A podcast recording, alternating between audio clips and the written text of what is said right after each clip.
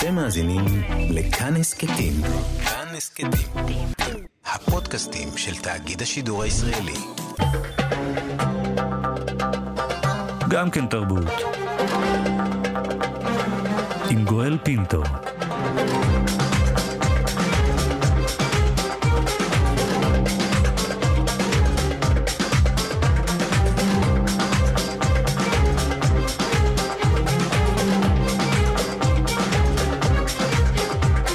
שלום, תודה שבחרתם להאזין לנו. הסכת אה, גם כן תרבות, המיטב מתוך התוכנית היומית שלנו, המשודרת בכל יום ברדיו כאן תרבות, 104.9, 105.3 FM. תהנו.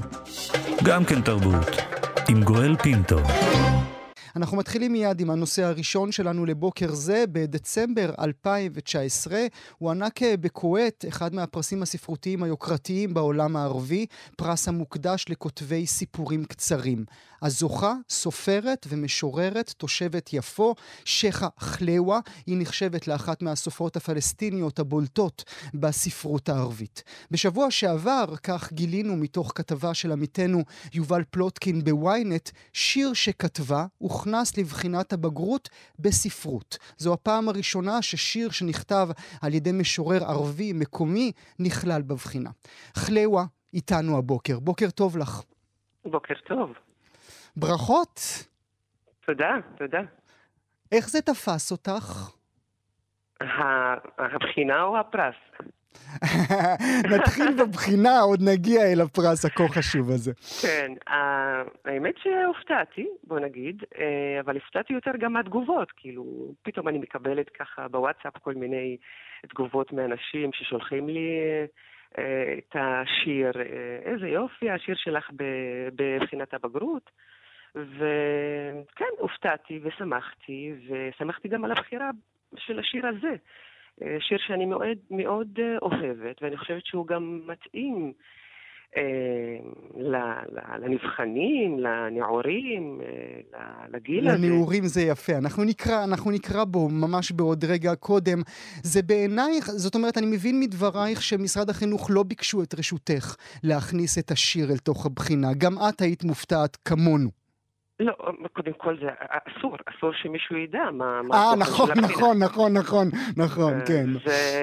ולא ביקשו, ואם היו מבקשים הייתי גם מסכימה, אבל אני... אה, אני מניחה שאנשים שהיו בוועדה, ככה זה נהוג בוועדת הבחינות,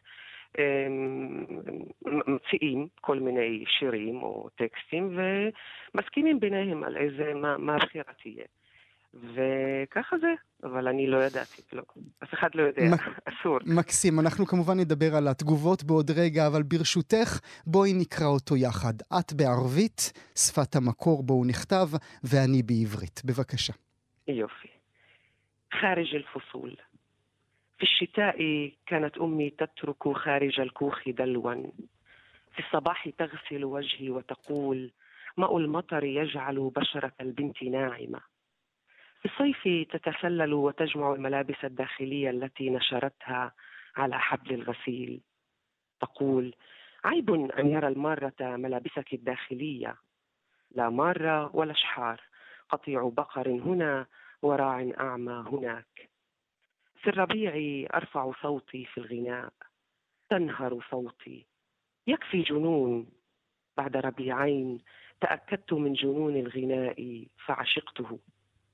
في الخريف لم يكن شيء يذكر بين الفصول كانت تردد دائما البنت اذا انبتت جناحا يجب قصه ولا تكسر عين اخيك امام اصدقائه خارج الفصول تعلمت الطيران זה השיר. כמה זה יפה. אני, אני אקרא את התרגום שלך ברשותך, מחוץ לעונות. בחורף נהגה אמי להניח דלי בפתח הצריף שלנו. בבוקר הייתה רוחצת את פניי ואומרת, מי הגשם טובים לאור פנייך. בקיץ הייתה מסתננת ואוספת את לבניי, אשר תליתי על חבל הכביסה, ואומרת, איזו בושה, עוברים ושבים רואים את לבנייך. אין עוברים ואין שבים, רק עדר צאן ורועה עיוור. באביב הייתי נושאת את קולי בשירה, והיא הייתה נוזפת בי. די עם השיגעון שלך. ואני רודפת שיגעון וצדק, מאז התאהבתי בשירה. בסתיו לא היה דבר מעניין. בין העונות נהגה לומר, צריך לכרות את הכנפיים שצומחות לילדה. ואל תשברי את עין אחיך ליד חברייך, כלומר, אל תביישי אותו. מחוץ לעונות למדתי לעוף. זה השיר אה, מחוץ לעונות אה, שהתלמידים נבחנו עליהם. לא הצליחו אה, לכרות לך את הכנפיים, שכה. נכון, לא הצליחו. האמת שמאז שאני זוכרת את עצמי בכפר שלי, בכפר הבדואי, שנהרס בשנת, בשנת 90, אני למדתי אז גם בחיפה, בבית ספר של נזירות, וחייתי בשני עולמות שונים לגמרי. חלמתי על המעוף. כל החיים שלי, ונלחמתי על הזכות לעוף. אמ, ואני חושבת שהצלחתי במידה מסוימת אה, לעוף ולצאת ממקומות שבאמת סגרו אותי. אה, וכרתו, או ניסו לכרות את הכנפיים שלי. אה, ואני שמחה על זה, על, על, על האומץ שהיה לי, על, על הרצון, על החלום. בגלל זה אני אומרת שזה שיר של נאורים, זה שיר של... של יחסים מורכבים בין אימהות ובנות, בין אימהות שהן שומרות סף, שהן אה, במידה מסוימת גם קורבנות של, של אותה תרבות שבה הן חיות. וזה מה שהן יודעות. צריך אה, ללמד את הילדה להיות אה, צייתנית ולהיות אחת כמו כולן. ואני לא רציתי להיות אחת כמו כולן, חשבתי שאני צריכה להגיע רחוק.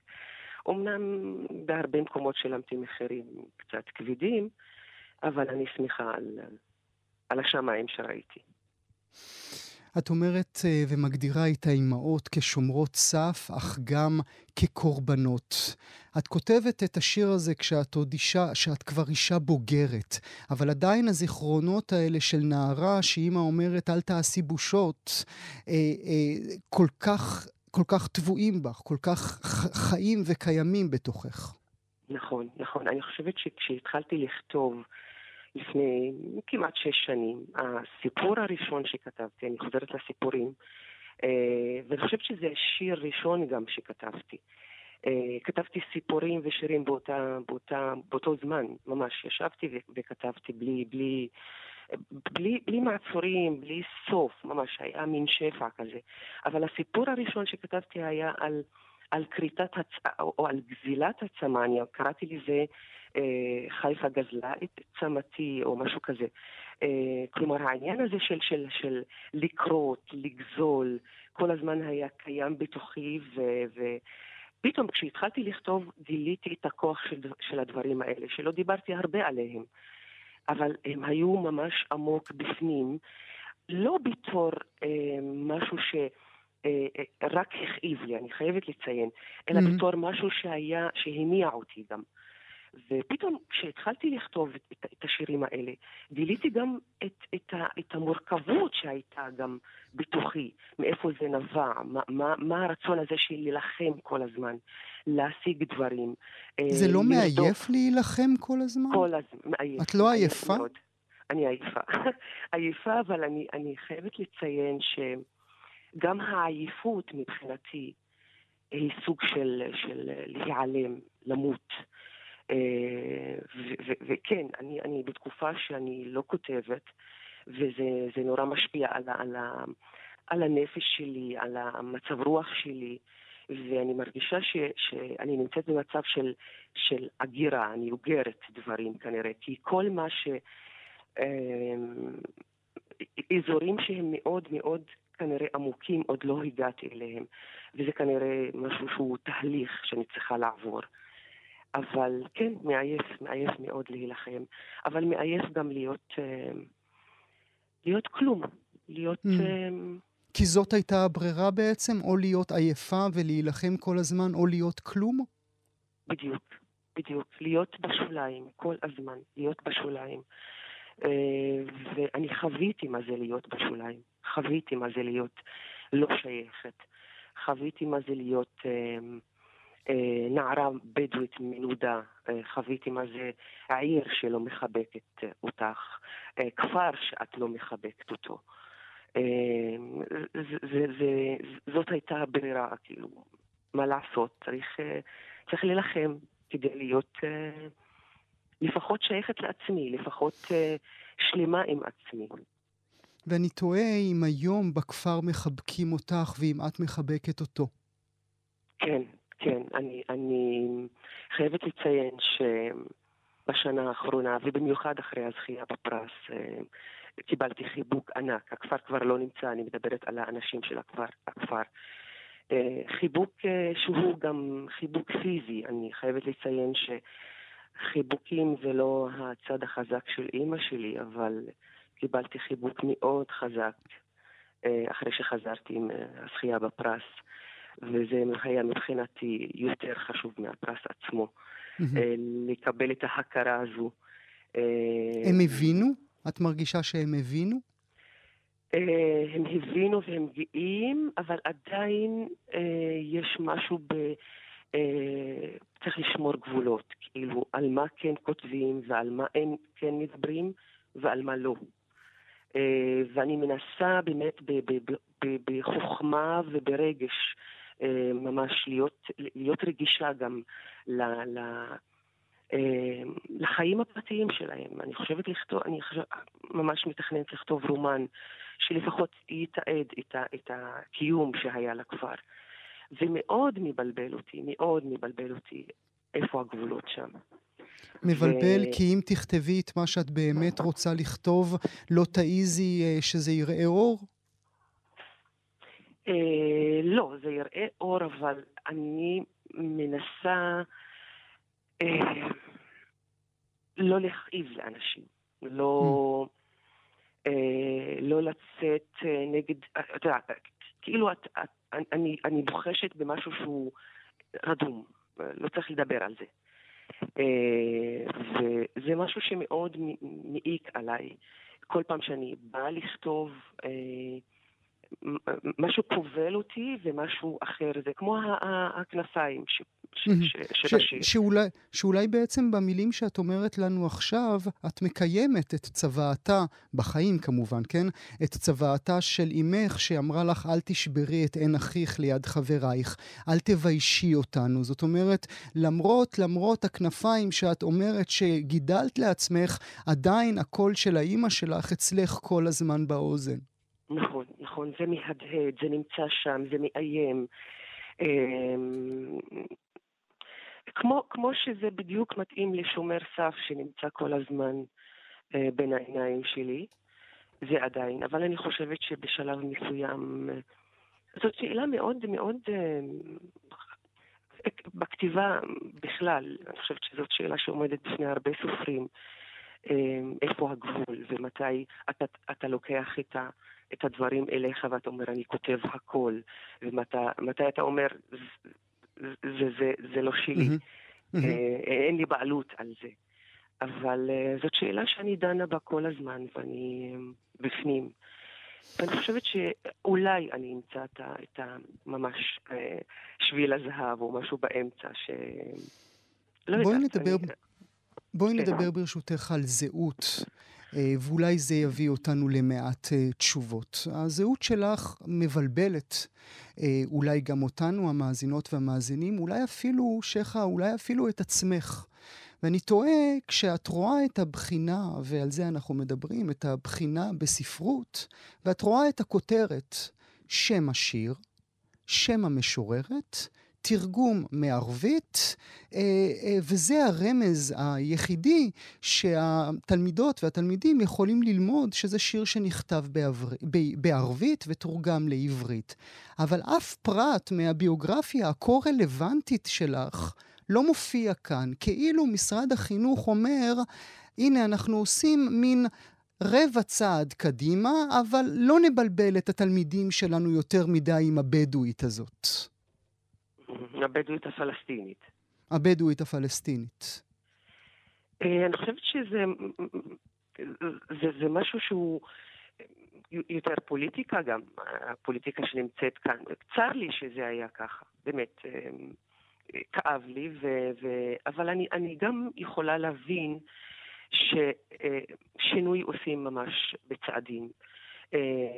אני ממש מברכת על זה שיש את השיר שלי, אבל מצד שני אני יודעת שהתלמידים ש, שבאמת נבחנים בבחינת הבגרות, או בכלל שלומדים ספרות, הם הכי, הקהל הכי רלוונטי באמת להביא בפניו את, את הסוגיה הזו של, של הזהות, שישנו כאן עם שישנה מישהי שיושבת ביפו, שגרה ביפו, שבמקור היא בדואית, שכותבת בערבית והנה התרגום שלה ומדברת עברית די יפה, אה, והיא, והיא אה, זהות, אה, שיש לה זהות שהיא שונה קצת משלנו, ומה שהיא כותבת כאן יכול להתאים לכל נערה יהודייה. אם אנחנו נוריד את הצריף ואת רועי הצאן, אה, וזה משהו, זה, זה, זה מדיניות שהיא אה, בעיניי מאוד מאוד חבל, חבל שעושים את זה, וחבל mm-hmm. שלא מנצלים את ההזדמנות להביא, לפחות לתלמידים, אה, מה שבאמת קורה במקום הזה שבו אנו חיים. בוודאי לתלמידים הנבחנים בספרות, אבל, שייחה, לא רק אנחנו גוזלים את הזהות הבדואית הפלסטינית שלך. אלא גם הערבים גוזלים את הזהות הישראלית שלך. כי כשאת מקבלת את הפרס הכה חשוב בכווית לפני שישה חודשים, שבעה חודשים, בדצמבר 2019, את מוגדרת רק כפלסטינית, וגם זה לא נכון לגבייך. לא, אני, אני חייבת לציין משהו פה. אה, כל העניין הזה של הזהות הישראלית גם אה, הוא, הוא גם מורכב. אני לא מרגישה שיש לי, אני, צר לי קצת לאכזב אותך, אני לא מרגישה שיש לי זהות ישראלית תרבותית, היסטורית, אה, אה, חוץ מהדרכון הזה שיש לי, אבל אה, בוא, בוא, בוא באמת, איפה אני גדלתי בכלל, איזה זהות ישראלית יש לי כשאני גרה בכפר לא מוכר, בצריף, ללא חשמל, בתוך בוט, ומולי 100 מטר יש כפר יהודי שמחובר לחשמל, בתים, אה, כל השירותים. אז איזה זהות באמת ישראלית אני יכולה לאמץ לעצמי? כשהכפר נהרס בשנת 90 ורק, ורק חורבות יש שם עכשיו, והכפר אה, הישראלי פורח מולי. איזה זהות ישראלית אני יכולה לאמץ כשאני עומדת בתחנה, בתחנת האוטובוס ללא, ללא מחסה ונרטבת בחורף ובקיץ אה, נשרפת, כשאני צריכה להגיע לבית ספר שלי בחיפה. אה, צריך גם לראות את זה בעין הזו. וכשזכיתי בפרס בכווית, מבחינתם יש זהות ערבית פלסטינית, אין זהות ערבית ישראלית. אה, היו מתמודדים מכל העולם הערבי, ולא הייתה שם שום בעיה להגדיר זהות מצרית מהי, טוניסאית מהי, עומאנית מהי. ואני לא חושבת שצריך גם להיות בעיה בלהגדיר את הזהות שלי. זאת אומרת, כשעמדת שם על הבמה, תמונות מאוד יפות שלך עומדת שם על הבמה, דיברנו עוד אותם אה, הרבה. שם זה היה הרגע המזוקק שפתאום הרגשת בבית, שפתאום הרגשת שלמה עם כל המורכבות שלך כאישה, כמשוררת, כפלסטינית, כבדואית, כהכול יחד? אני הרגשתי, להגיד את האמת, ניצחון.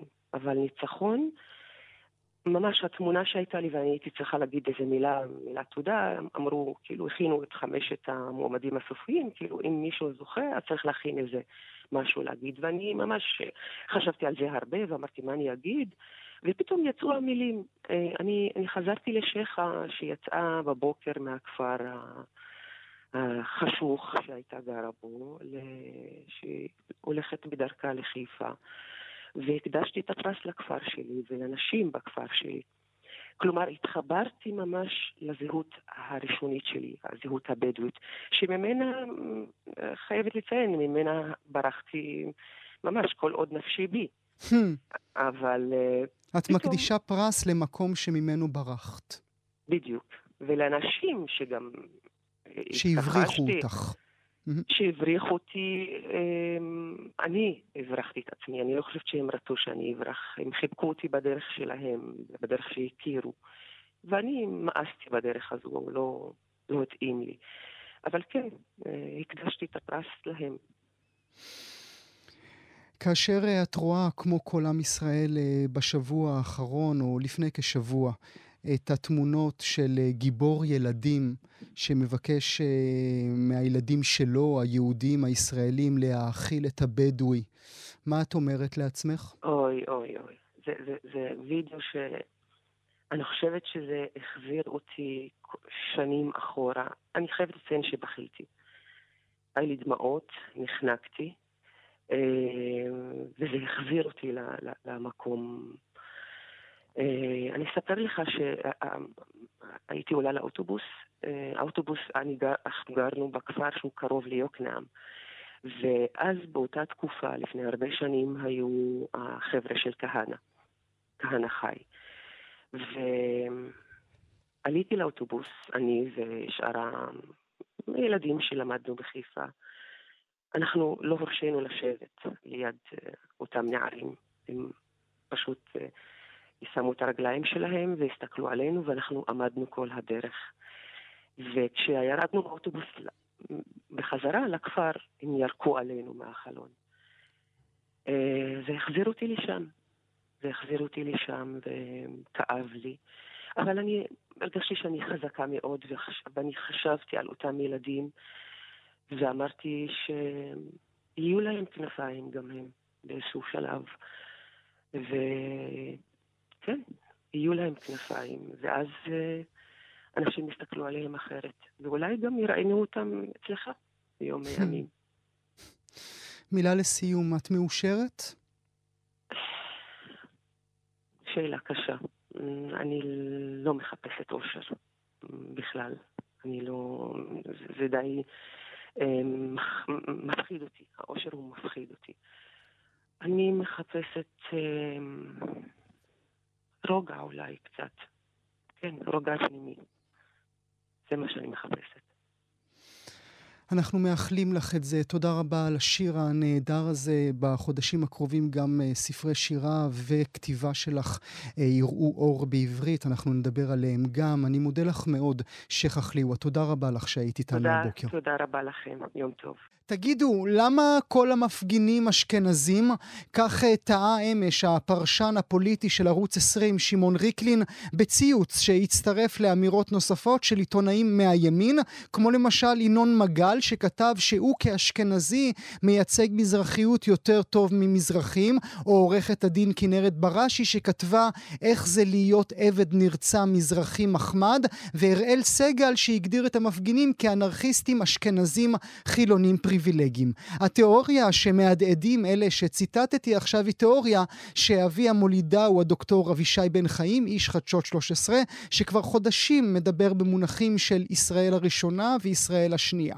אבל עכשיו קבוצת אינטלקטואלים מזרחים מפרסמת uh, מניפסט. מניפסט בו הם אומרים, אנחנו קוראים למזרחים באשר הם לשים קץ ולחסום את הניצול הפוליטי המקומם של זהותם וקולם, וקובעים כי הם רואים במגמת ברמת הצמצום המרחב הזהותי של המזרחי, המשך של הניצול והדיכוי של המזרחים.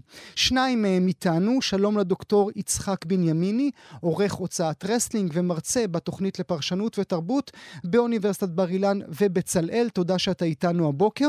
שלום, שלום. ושלום לדוקטור רפאל זגורי אורלי, מרצה לפילוסופיה באוניברסיטת סייאנס פו, המכון למדע המדינה בפריס. שלום לך. שלום גואל. תודה גם לך שאתה איתנו. נתחיל איתך ברשותך, דוקטור אה, בנימיני. מה אתם רוצים במניפסט החדש שאתם מפרסמים? אני, אני חושב שקודם כל נגיב לדברי זוועה, הזוועה התיאורטית, הפילוסופית וגם המוסרית הזו, כאשר עיתונאים שהם גם שופרות, שהם אשכנזים, מעיזים בחוצפתם להטיף למזרחים, להגדיר אותם, לציין על מה הם אמורים לחשוב, מי מייצג אותם ואת מי אמורים לשים בראשם. זו חוצפה ממדרגה ראשונה, כאשר מה שאבישי בן חיים עושה, ואנחנו יוצאים כנגד זה, זה אה, אה, להפוך, אה, להפוך בדברים ולעזות סביב נקודה שהיא הפוכה לגמרי. ההגמוניה היום היא ההגמוניה של נתניהו ובעלי ההון והאשכנזים שסביבו, והם האנשים האלה מסמנים את כל מי שנגדם כאשכנזים או משתכנזים. וזה קשור גם להגדרה של מהי מזרחיות. יש פה משטרת מזרחיות שהיא מאוד מאוד ברורה בהגדרה שלה, בנוסחה שלה. כל מי שחורג מזה נתפס כבוגד או כמשתכנז. אנחנו רוצים לפתוח קודם כל את השאלה אודות המזרחיות, לחלץ את המזרחיות מהנוסחה המקבעת הזו, לחלץ אותה למרחב פוליטי אחר, והדבר שהוא הכי הכי מסוכן, אנחנו רואים בהצמדה בין המזרחיות לסיפור של נתניהו אה, אה, הצמדה מסוכנת ביותר, ואותה אנחנו מבקשים לחסום. לא מקבלים אותה בשום פנים ואופן, את הדבר אנחנו, הזה. אנחנו נדבר עוד רגע באמת על הנוסחה, הנוסחה החדשה שמגדירה מהי מזרחיות. בעיניך, דוקטור רפאל זגורי אורלי, זה משהו כן. חדש, משהו של החודשים האחרונים, או משהו שהתקבע כבר משנות ה-60 כאן? אוקיי, אז יש פה, יש פה אה, כמה, כמה שכבות. קודם כל, אנחנו מתנגדים ומאסנו בצמצום של המורכבות התרבותית שלנו לזהות אחת, לזהות כביכול אותנטית. כביכול כההפך הברור והטבעי של המערבי. המזרחי כמהות מוצקה, יציבה, ניצבת כנגד מהות אחרת, הומוגנית ומאובנת לא פחות, האשכנזי. שהוא אגב כביכול פחות יהודי, פחות מסורתי, פחות לאומי, פחות לאומני, שלא לומר בוגד או מתכחש ליהדותו, שזה בעיניי דבר נורא. זה דבר ראשון. אבל הנקודה השנייה היא הניצול הפוליטי בגרסתו הנוכחית, הלא... אבל, אבל, אבל לפני הניצול הפוליטי, תן לי את המשוואה, מה, מה, מהו היום, מהו היום להיות מזרחי? אז היום להיות מזרחי זה כביכול להיות מסורתי, לאומי יותר, ויהודי אותנטי יותר.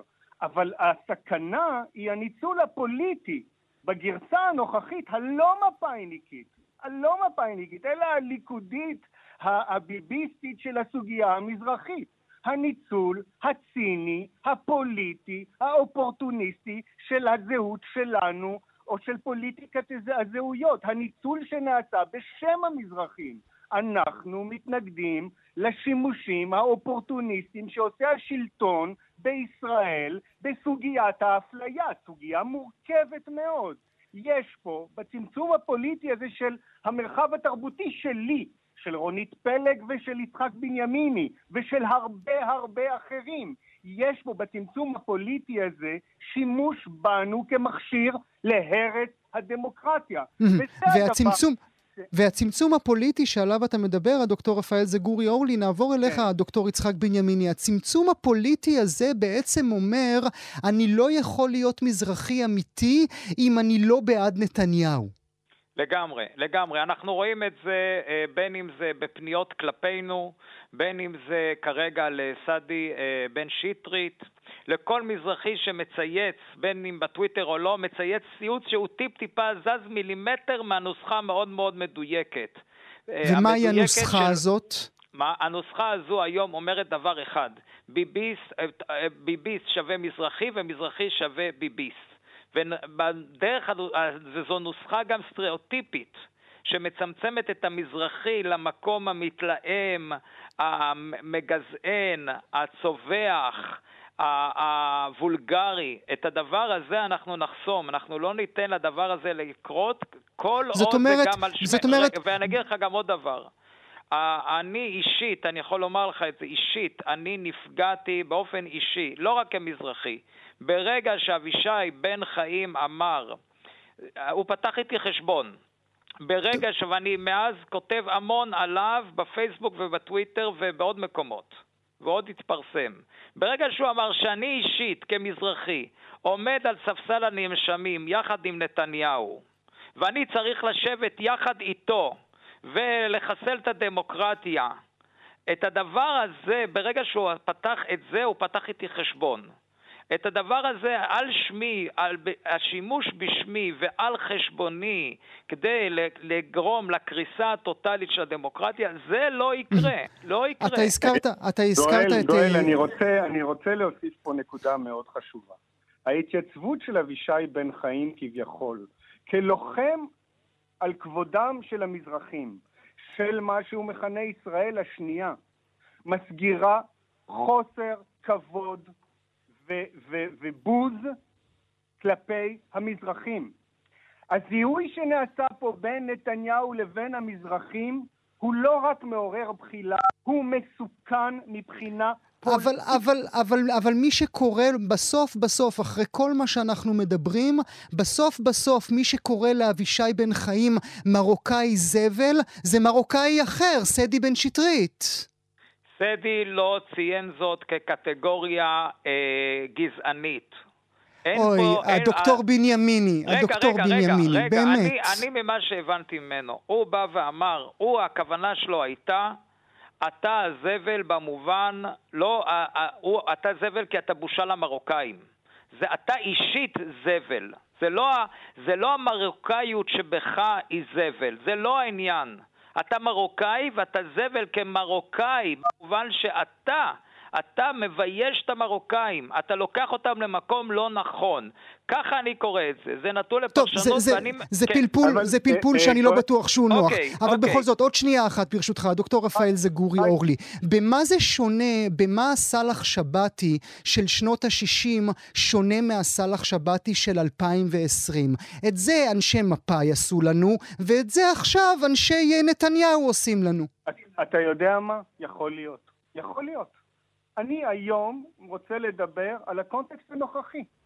אני לא מתכחש ל, ל, ל, להיסטוריה של המזרחים בישראל, ואני לא חושב ש... ש שאני לא רוצה להמעיט מהאלימות ההיסטורית המפא"יניקית אה, שחוו המזרחים בארץ. זה לא מעניין אותי, אני לא רוצה לעשות את זה. הייתה פה אלימות, כנראה גדולה מאוד, והיא היא משהו שאני אני לא רוצה, אני לא רוצה להמעיט מ- מ- מערכו. אני כן רוצה לדבר על מה שקורה היום בארץ, על המנהיגות בישראל היום, שמתייצגת ככל המזרחים. תראה, מפא"י לא, התייצ... לא הציגה את עצמה ככל המון העם והמזרחים. המנהיגות היום בישראל בונה כלא זהותי לי ולאחרים, שהוא פשוט משפיל, ושהוא מסגיר את הבוז העמוק שהיא רוכשת למזרחים. אבל השאלה חיים- היא, השאלה היא אם כשאתה מגדיר, השאלה היא אם כשאתה מגדיר את זה כמשפיל. רגע, כשאתה, יש- כשאתה מגדיר את זה פה- כמשפיל, האם אתה עצמך לא יוצא נגד אחיותיך ואחיך שהם ביביסטים? וגם לי יש כמה כאלה, ברוך השם, שיהיו בריאים? גם לי יש הרבה כאלה שיהיו בריאים, אה, אבל תראה, האם ברגע שאני נזהר מן היומרה להפוך את ההשתייכות האתנית שלי למהות, אני מתכחש למשהו? האם אנחנו אומרים משהו מאוד פשוט, מאוד מאוד פשוט. האם אין לנו במזרח כביכול התנסות בפלורליזם, בחילוניות, בפתיחות לאחר, בכבוד לדמוקרטיה? מה, מה, למה אנחנו מתכחשים פה בדיוק? למה זה הופך להיות שאלה אה, פתאום בישראל כל כך מורכבת? למה ברגע שאני נזהר מכל שיח זהותני, אלים ולאומני, אני מתכחש למשהו בסיפור של המשפחה שלי? בסיפור של היהודים המזרחים? בסיב... במורכבות של הזהות שלנו? יא- אנחנו מאסנו בצמצום האינסטרומנטלי של הגיוון והמורכבות שלנו. אז, אז אנחנו נדבר רגע על הצמצום הזה, ברשותך, דוקטור יצחק בנימיני, ונשאל, האם לך, לחבריך, ל- לאינטלקטואלים מזרחים רבים, גם לדוקטור רפאל זגורי אורלי, אין יד בתוך הצמצום הזה? במשך שנים לא שמענו אתכם, לא הייתם כל המזרחיות, עשיתם את העבודה הפילוסופית לא, לא האינטלקטואלית נכון, שלכם. זה, זה לא נכון, גואל, זה לא נכון. אני חטפתי אתמול אה, ציוץ מאקטיביסטים אה, מזרחיים שתקפו אותי, אתה לפני שעה וחצי נזכרת שאתה מזרחי, מה אתה עכשיו מנכס לעצמך את המאבק המזרחי ואת המזרחיות? זה לא נכון. אני ורפאל כותבים אודות המזרחיות והספרדיות והחוויה הזו, אבל לא דרך האוריינטציה המאוד מאוד מצמצמת, האקטיביסטית של המזרחיות, לפן הקורבני שלה. הראייה שלנו הרבה יותר רחבה. ו- וזה שורש הבעיה, ואז אנחנו מקבלים את פרי הבאושים שנקרא אבישי בן חיים. הדבר הזה, אנחנו עוד פעם לא אומרים שלא היה ואין דיכוי של המזרחיות, אבל ברגע שאת כל סיפור המזרחיות אתה בונה על תשתית אה, פסיכולוגית קורבנית, ו- ואתה הופך את הסובייקט הזה, המזרחי, לסובייקט פסיבי, בין אם הוא מצליח ובין אם הוא נכשל. הכישלונות זה בגלל מפא"י, וההצלחות זה בגלל הליכוד, והמזרחי הוא לא סובייקט אקטיבי, והוא כל כולו פסיביות ו- וקורבנות, ו- ו- ותחת סטטוס של mm-hmm. קורבנות, mm-hmm. אז אתה מקבל את התוצרים האלה. אנחנו מנסים לשחרר בדיוק, הכתיבה שלנו אודות המזרחיות והספרדיות, אני ורפאל כתבנו יחד אפילו טור, הוא כתב להיות ספרדי, אני כתבתי להיות מזרחי, אנחנו דנים בנושאים האלה כבר שנים. אבל מה? נכון, הפרספקטיבה שלנו היא לא הפרספקטיבה המאוד מאוד מזוקקת וצרה של מפא"י. היא גם לא קליק ביתית. אני לגמרי איתך, דוקטור רפאל זגורי אורלי, אני איתך בצד הספרדי, לא בצד המזרחי. אבל אולי אנחנו היום באמת חיים בתקופה שבה אם אתה לא מצמצם את זה לכדי כותרת, אתה לא מצליח להגיע לאנשים. רגע, רפאל רצה לומר משהו. כן, לא, אני, אני שואל את רפאל. אני גם רוצה לענות על, על השאלה שלך, שהיא שאלה טובה ובאמת חשובה. אני חושב שלא יצחק בנימיני, לא רונית פלג, השותפה שלנו לכתיבה, ולא אני, בדיוק תופסים את עצמנו רק דרך המזרחיות. מותר לנו? מותר לנו לא להבין את עצמנו, לחשוב את עצמנו רק דרך המזרחיות? זה דבר אחד. מצד שני, הקונטקסט הנוכחי, מצב החירום הנוכחי, הקטסטרופה ש, ש, ש, ש, ש, שמתחוללת במדינת ישראל, מאלצת אותנו ומחייבת אותנו לפעול תחת הכותרת הזאת עכשיו, עכשיו. ועכשיו, אחרי שאמרתי את זה, אני רק רוצה לומר שיש כמה וכמה דרכים לפעול בתוך המרחב הציבורי הישראלי. כמורה ומחנך במשך הרבה שנים וכראש מחלקה בבצלאל, אני עשיתי המון, המון בשביל אה, אה, לפתוח את אה, עולם האומנות למזרחים. זאת בעיניי פעולה פוליטית חשובה. Mm-hmm. עכשיו, אני לא רוצה להצטדק מול אף אה, אה, אקטיביסט ש, שטוען שהוא פועל ופעל הרבה יותר ממני. הוא לא יודע מה אני עשיתי, ואני גם לא רוצה להיכנס לתוך ההתחשבנות הזאת. אין, בי, אין, לי, אין לי שום עניין. אני כן רוצה להגיד שזה נכון שאני לא תופס את עצמי רק כמזרחי. אבל, אבל, משהו בקונטקסט הנוכחי דוחף אותנו אה, ומחייב אותנו, במובן של מחויבות פוליטית, מחייב אותנו לפעול גם תחת הכותרת הזאת, כי חייבים, אני חייב לומר שהסיפור המזרחי הזה מעסיק את החברה הישראלית באופן אובססיבי. ולזה אנחנו חייבים להתייחס. חייבים להתייחס לעניין הזה. מילה, מילה לסיום שלך, דוקטור יצחק בנימיני. הרצון הזה ליצור פרשנות חדשה למי שאנחנו, הרצון הזה לפרסם את המניפסט החדש, אתה מרגיש שיש לכם חיילים? המון, לא החיילים, אחים. המון המון אחים ברשתות ובשיחות עם אנשים, והיום שוחחתי עם מישהי יקרה בשם יוספה.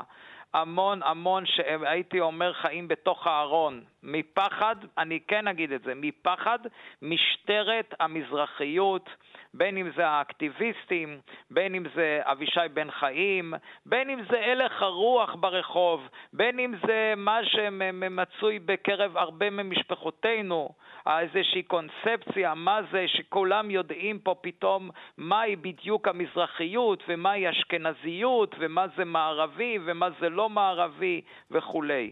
את הדברים האלה, אנחנו, אין לנו תשובות ברורות, וזה חשוב להבהיר. לי ולרפאל ולרונית אין תשובות ברורות. אנחנו רוצים לפתוח את, את, את, את הנושא לשאלות. להוציא את, ה, את הקטגוריה הזו מהצמצום הברוטלי והאלים, והכי הכי חשוב, המניפולטיבי לצרכים פוליטיים שהם בבסיס שלהם. וצריך להקשיב עכשיו לסעדי בן שטרית. הניצול הזה הוא, הוא בסופו של דבר, הוא יוצא כנגד המזרחים גם בהקשרים הכלכליים, החברתיים המיידיים. ואת זה צריך לפתוח, וגם, כן, כן, גם לפתוח את זה כלפי אחינו המזרחים שקצת יקשיבו לנושא. הדוקטור... בהקשר גם הכלכלי. הדוקטור רפאל זגורי אורלי והדוקטור יצחק בנימיני, תודה רבה לשניכם שהייתם בבקשה. איתנו הבוקר. תודה רבה לך. בבקשה, תודה. אל הנושא הבא שלנו, אנחנו מציינים השבוע תשע שנים למתקפת הטרור של אנדרס ברינג ברייוויק, לאומן נורבגי שב-22 ביולי 2011 פוצץ אה, מכונית בחזית בניין באוסלו, גרם למותם של שמונה. שעתיים אחר כך הוא ירה והרג 69 בני נוער ששהו במחנה נוער. מאז ועד ממש היום מתקיים דיון בנורבגיה, דיון הנוגע ליצירת אומנות שברייביק פגע גם בה, בפיצוץ מכונית התופת, נפגע ציור שצייר פבלו פיקאסו על גב בניין. עד היום דנים בנורבגיה מה לעשות עם הציור הזה. נראה שהחלטה התקבלה ובסוף החודש הבניין ייעלם. רותי דירקטור, עוצרת לאומנות עכשווית מוזיאון תל אביב, נמצאת איתנו הבוקר. שלום רותי. בוקר טוב. והנה אנחנו מחברים בין טרור לאומנות, כי באותו אה, מכונית תופת אה, שהתפוצצה שם באוסלו, זה גם פגע באותו, באותו קיר בניין שפיקאסו צייר עליו. באיזה נסיבות פיקאסו מצייר על קיר באוסלו? זה לא בדיוק ציור, זה מין תבליט קיר. הקיר הוא בטון, והוא עושה עליו עבודה בטכניקה של התזת חול על בטון, טכניקה מאוד מסוימת, שהמציא או שכלל או פיתוח, פיתח אומן נורבגי. ומסתבר שפיקאסו עבד יחד איתו בשיטה הזאת, בטכניקה הזאת, בכמה מקומות. לא רק באוסלו, אלא גם במקומות אחרים בעולם, בברצלונה ובדרום צרפת. וזה קודם כל המבנה עצמו, המבנה עצמו הוא מבנה אה, מודרניסטי, ברוטליסטי. Mm-hmm. ברוטליסטי. Mm-hmm. כן, מה שגם לנו יש בארץ, בטון mm-hmm. חשוף, וכשמסתכלים עליו מלמעלה הוא בצורת Y, אז קוראים לו Y, Y בלוק, ועל החזית יש תבליט נקרא לזה, באמת אה, מדהים של, אה, די, קוראים לזה הדייג, רואים דייגים שולחים חכה על המים ודגים דגים. Hmm. כלומר, זה גם ציור או דימוי שמתאר את נורבגיה כאומה של דייגים. זה אופייני? זה מדהים. פיקאסו אופייני או שרחוק מזה? כן, אפשר לזהות. וזה באמת אה, דימוי מקסים גדול על, על מצע מרובע על המבנה הזה. אה, אה, מגלה איזה פרק לא לגמרי ידוע בתוך היצירה הכל כך מגוונת של פיקאסו. מסתבר שהוא גם עבד בטכניקה המסוימת הזאת, וגם היו לו קשרים באמת טובים עם, ה, עם קארל נז'ר, שזה האומן הנורבגי שאיתו הוא עבד. שאיתו הוא עבד. ובתוך הבניין יש עוד אה, אה, עבודה כזאת בהתזת חול אה, של אה, שחף, של, חוף, של חול, חוף ים, עוד דימויים, אבל הדימוי, העבודה שעליה כל הדרמה הגדולה היא באמת הדי, הדייג הזה שהוא בחזית המבנה. כי באותה התקפת טרור המבנה קצת ניזוק. זה מה שעורר את כל העניין. ובעצם הממשלה הנורבגית אומרת, נהרוס את המבנים, הם לא בשימוש, זה סתם עולה כסף, נהרוס את המבנים, ונעביר את ציורי הקיר, נעביר אותם למקום אחר. אבל אז קמה כל צעקה, וזה בעצם הדבר העקרוני והמעניין, שאנשים אומרים, הנורבגים אומרים, ויש להם כבר היום תומכים בכל העולם, אומרים, אי אפשר להעביר ציורי קיר. זה לא יעזור, אי אפשר לקחת אותם מתוך המבנה ולשים אותם במקום אחר. הציורים האלה נעשו ספציפית לתוך המבנה הזה. הם מיועדים לו, אין להם קיום במקום אחר. וזה מעלה בכלל את כל השאלה של עבודות קיר, של עבודות שהן חלק ממבנה, שהן לא ניידות, הן לא ברות טלטול. תסבירי, לי, yeah. תסבירי לנו שוב ברשותך, למה אי אפשר לחתוך את הריבוע ולשים אותו במוזיאון אוסלו? טכנית אפשר. גם עשו בעבר דברים כאלה. טוענים האנשים שרוצים לשמר את המבנה, שזה פוגע באופי של היצירה הזאת. זאת יצירה mm-hmm. שנועדה לתוך קיר. כל המהות שלה שהיא בחזית של המבנה הזה. גם כל המהות שלה שהיא במרחב הציבורי, שאנשים שעוברים ברחוב רואים אותה. כי לשים אותה במוזיאון אוסלו זה כבר משהו אחר, זה אומר שאתה תצטרך להיכנס למוזיאון ולחפש אותה בתוך המוזיאון. ודווקא בנורבגיה, שזאת מדינה עם uh, הכרה בחשיבות של מרחב ציבורי, בכלל, של ציבור, זאת mm-hmm. מדינה סוציאליסטית, שיש משמעות ליצירות שנמצאות במרחב הציבורי. ההתנגדות להרס של המבנה הזה ולכל המהלך הזה הוא ממש פוליטי ועקרוני. Mm-hmm. כי הם אומרים, זה הורס את הדמוקרטיה הסוציאליסטית הנורבגית, שעליה, שממנה אנחנו, שזה המהות שלנו. ויותר מזה, הנורבגים אומרים גם, הוא, הטרוריסט ההוא התחיל במשהו, הוא לא הצליח. ואתם גומרים לא. אותו, אתם עוזרים, אתם אותו. עוזרים להרס. כן, אה, כן. הסיפור, הסיפור של אה, אומנות על, אה, על, במרחב הציבורי, כן? על קיר במרחב ציבורי, כן. זה בכלל נושא מאוד סבוך, נכון? תמיד הסתבכנו נכון. עם קירות. נכון. תראה, אנחנו רגילים ברנסאנס ציורי הקיר, שאלה הפרסקו, שממש צוירו לתוך כנסיות וקתדרלות ומבנים אה, דתיים ציבוריים. הם היו חלק מהמבנה. ודווקא המודרניזם היה, המודרנה הייתה התנועה שהובילה לניתוק של היצירה מהמבנה. זה נתפס כמהלך מודרני אה, חדש, שאומר, אני לא צריך להיות חלק, לא, עבודה לא צריכה להיות חלק ממבנה, גם בדרך כלל כשהעבודות הן חלק ממבנה, הן קשורות באמת לאיזושהי אידיאולוגיה. הן מונומנטליות, הן גדולות. בעבר הן היו קשורות לאידיאולוגיות בדרך כלל דתיות או של שלטון, הן היו חלק מאיזשהו מבנה גדול שיש לו אידיאולוגיה. אבל במקרים האלה של ציורי קיר או יצירות אומנות שנעשות על מבנים ציבוריים בעידן המודרני זה משהו אחר. זה לא משדר איזה אה, משהו דורסני או תובעני ביחס לאזרח, להפך, הוא נותן משהו לאנשים שפשוט מסתובבים ברחוב. אה, של אה, המבנה המקסים הזה, שאני רואה עכשיו הרבה תמונות שלו, זה באמת נראה שזה פשוט לקחת ממנו את המהות שלו ולנתק אותי לגמרי, זה לעקר לגמרי את המשמעות של העבודה הזאת ושל המבנה הזה. מעניין. אנחנו נמשיך אה, ונעקוב האם באמת המחאה הציבורית הגדולה בנורבגיה, תשע שנים אחרי שזה קרה, אה, תמשיך, אולי אפילו תנצח. רותי דירקטור, אני מודה לך מאוד. תודה שהיית איתנו הבוקר. תודה, יום טוב.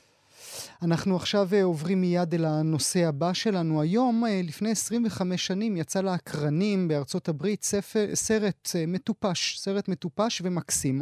אידיוטי ונהדר, ילדותי ובוגר, במרכזו מין אמה מודרנית, אותה אמה של ג'יין אוסטין, בדמותה של שר הורוביץ, נערה עם כפית זהב בפה, מפונקת, קלולסית, אבל שגם יודעת לעמוד על שלה. אנחנו מדברים על קלולס, הסרט ההוא, ואנחנו תוהים איך ולמה דווקא הוא מצליח לשרוד רבע מאה.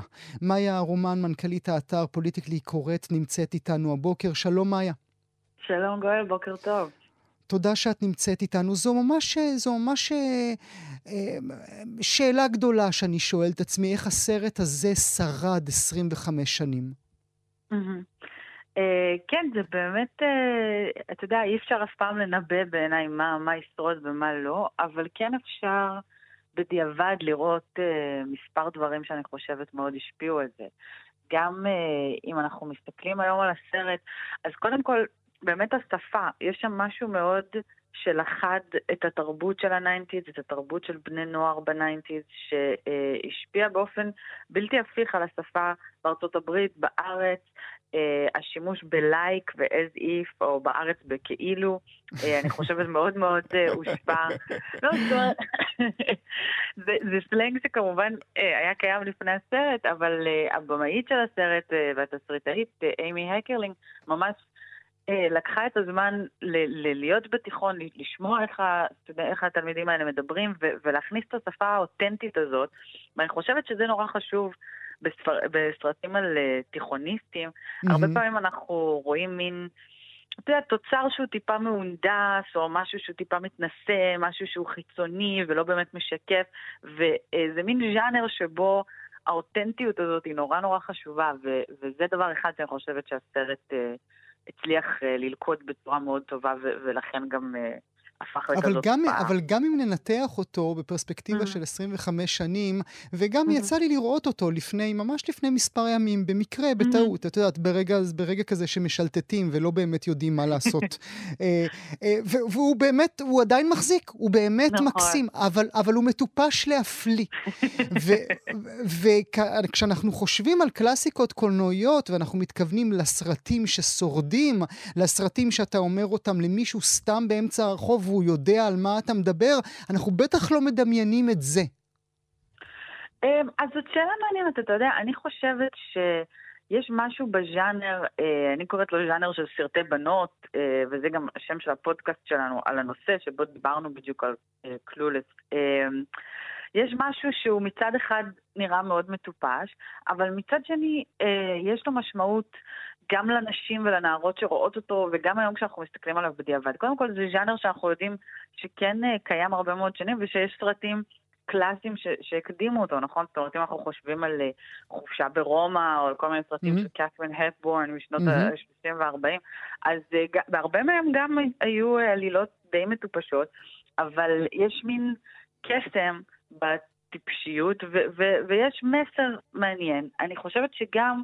זה ז'אנר שבו לנשים אה, הרבה פעמים היה תפקיד יותר גדול מאשר בז'אנרים רבים אחרים מהתקופה. למשל, אם אנחנו חושבים על, אה, נכון, סרטי אקשן וכו', אז בדרך כלל נשים, בטח שבשנות ה-90, התפקיד שלהם היה להיות מושא אהבה, או אולי למות בשביל לקדם את העלילה של הגיבור, או לא יודעת מה. אבל דווקא בז'אנר הזה של סרטים מטופשים של בנות, אנחנו רואות דמויות של נשים שהן במרכז העלילה, והן מניעות את העלילה. זאת אומרת, הדמות של שר הורוביץ בקלולס, עם כל הביקורת וה- והטיפשיות שלה, היא עדיין... נערה צעירה שלוקחת איזשהו פיקוד על החיים שלה, שמניעה דברים, שמנסה, לא משנה, לעבוד על המורים שלה בשביל לקבל ציונים יותר טובים, או מנסה להתמודד עם התחרות מול החברות שלה, אבל זה, זה, זה משהו שהוא קודם כל משקף מציאות שתמיד הייתה קיימת, מציאות של, mm-hmm. של נערות בתיכון. אה, שחשוב להן לדעתי לראות את עצמן משתקפות ולראות איזושהי יצירה שהיא לא מנסה לזלזל בהן או להציג את הקשיים שלהם כ...